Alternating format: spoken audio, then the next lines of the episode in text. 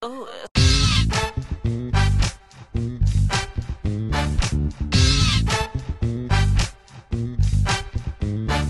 Welcome to MBA Pod TV. I'm your host, Yue Xu.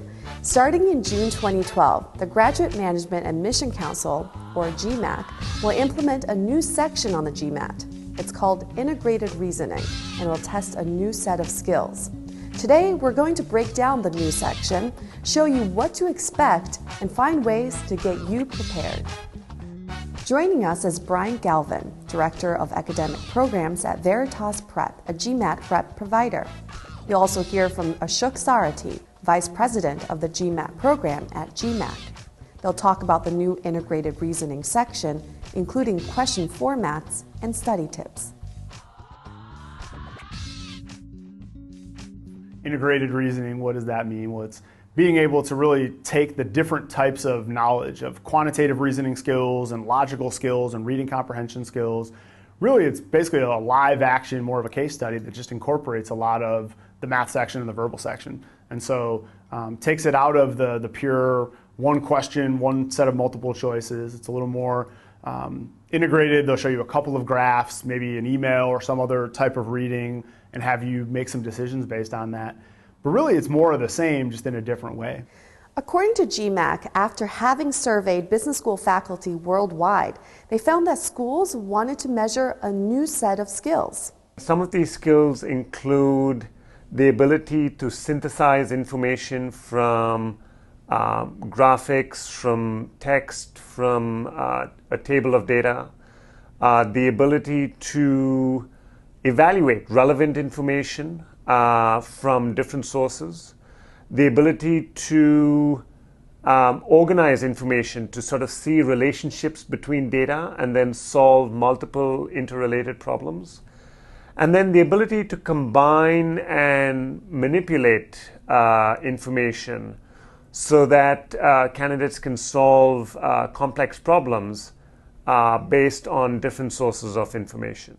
The integrated reasoning section will be 30 minutes long. It's not computer adaptive like the verbal and quant sections, but you will have to answer each question before moving on to the next. It'll consist of 12 questions in four different formats. The first uh, new question format is table analysis. In this question, candidates will be given a table, a sortable table of data, you know, almost like a spreadsheet uh, and they have to sort of analyze, sort the data in that table and analyze the information, and then answer a series of what we call opposite answer questions. Uh, and what I mean by that is a series of yes no questions or true or false questions. The second uh, question type or the question format is uh, graphics interpretation. And in this particular uh, question format, a candidate will be given uh, a graph or a graphical image, and then be asked to answer a series of statements uh, which have fill in the blanks. Um, and these fill in the blanks will have a, a drop down menu with, from which the candidate can select the right option that will make that statement accurate. The third question format is the multi source reasoning. And in this particular format, the, question, the candidate will be given two or three tabs of information that might contain different types of information. Um, you might get either text and a chart or a table uh, of data in each of these th- those three tabs or two or three tabs of information. And the candidate has to be able to manipulate uh, or extract the relevant information uh, from each of those different tabs in order to solve a series of questions. Uh, and the types of questions might be standard multiple choice, or uh, some of these true false or yes no type questions. The final question format that we're looking at is called two part analysis.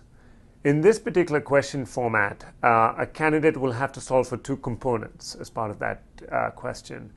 Uh, these components will actually be presented as two columns as part of a table, and the candidate will have to select the, the right answer for each of those components from the different rows. The quantitative, verbal, and the AWA scores will remain exactly the same as before, uh, and that will not change. The total length of the exam will be three and a half hours, and so that will not change at all.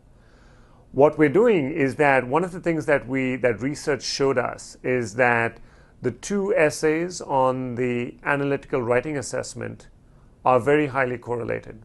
And so we realized from that that one essay would do just as good a job of predicting a candidate's analytical writing skills as two essays would.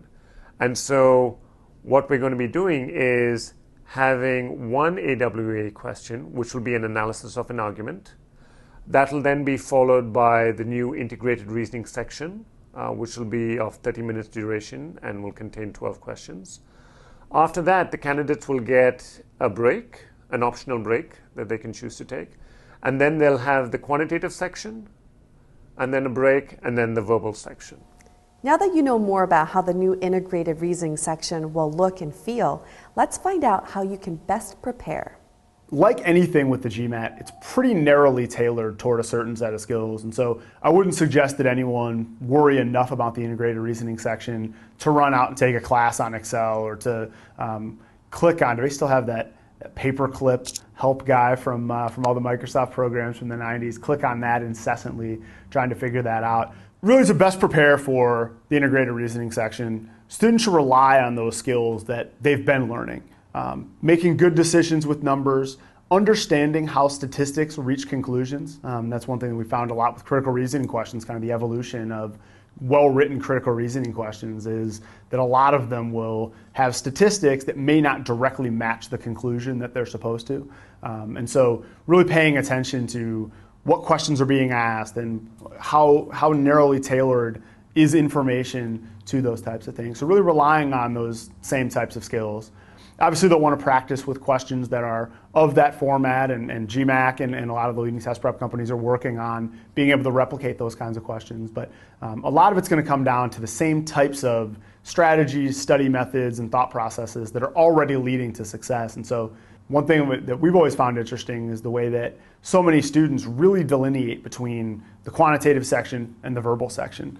Uh, one thing I've always been an advocate of with my students who were struggling on the quant section but doing well on the verbal section is that data sufficiency is a critical reasoning question in a slightly different form using math statements instead of verbal statements or vice versa. If you're really mechanical with the way that you solve problems, sentence correction can be approached mechanically. And so what the integrated reasoning section is going to do is further blur that line between this is a math problem, this is a verbal problem. They'll give you a graph, an email from a CEO, and some background information in written form, and then ask you to determine what's the most likely outcome or what type of data would you need to see to make a better decision and have kind of a case study with that. So they're really um, blending those skills together, being able to demonstrate them to business schools in a little bit more of, a, of an integrated and unique way. What's interesting we've gotten the question from a lot of students well, should I wait until June to take this? Am I going to be penalized if I've taken the test in the fall of 2011, but then don't apply until the fall of 2012? And, uh, and GMAC will, will corroborate our, our advice as well, which is take the GMAT when you can, when you have the time for it. Don't be so intimidated by the integrated reasoning section that you rush it. Try to take the GMAT a few weeks before you have to take that section and maybe aren't as well prepared. Um, don't feel that you're going to be penalized and, and, wait when you have a couple months right now um, where things are a little bit light at work and, and you could do well on the GMAT and you're going to wait and then try to cram it in before your application deadlines or anything like that. Schools understand that because your school your scores are good for five years, that they're going to be accepting some people in the fall of 2012 that have not taken the integrated reasoning section and some people that have taken it. Um, like we've mentioned that it's pretty similar to a lot of the thought processes that are already tested, and so it's quite unlikely that you would do incredibly well, a 720, but have a, a very poor integrated reasoning section score. And so um, you can expect to probably perform about equal on both or within enough of a degree that it, shouldn't hurt you either way if you took it or if you didn't. The initial feedback from schools has been great. Uh, both faculty and admissions directors have said that uh, the integrated reasoning section measures things that they'd like to see candidates being able to solve in the classroom. Um, if you look at most schools that have a competitive admissions process, they receive many more applications than there are seats available at their program. And consequently, the integrated reasoning section gives them an additional tool with which to evaluate highly qualified applicants. Well, that's it for this episode of MBA Pod TV. I'm your host, Yue Xu. Visit us at MBApodcaster.com and register for our video and audio shows. Join us on Facebook and Twitter to get the latest news and insights on your MBA application process.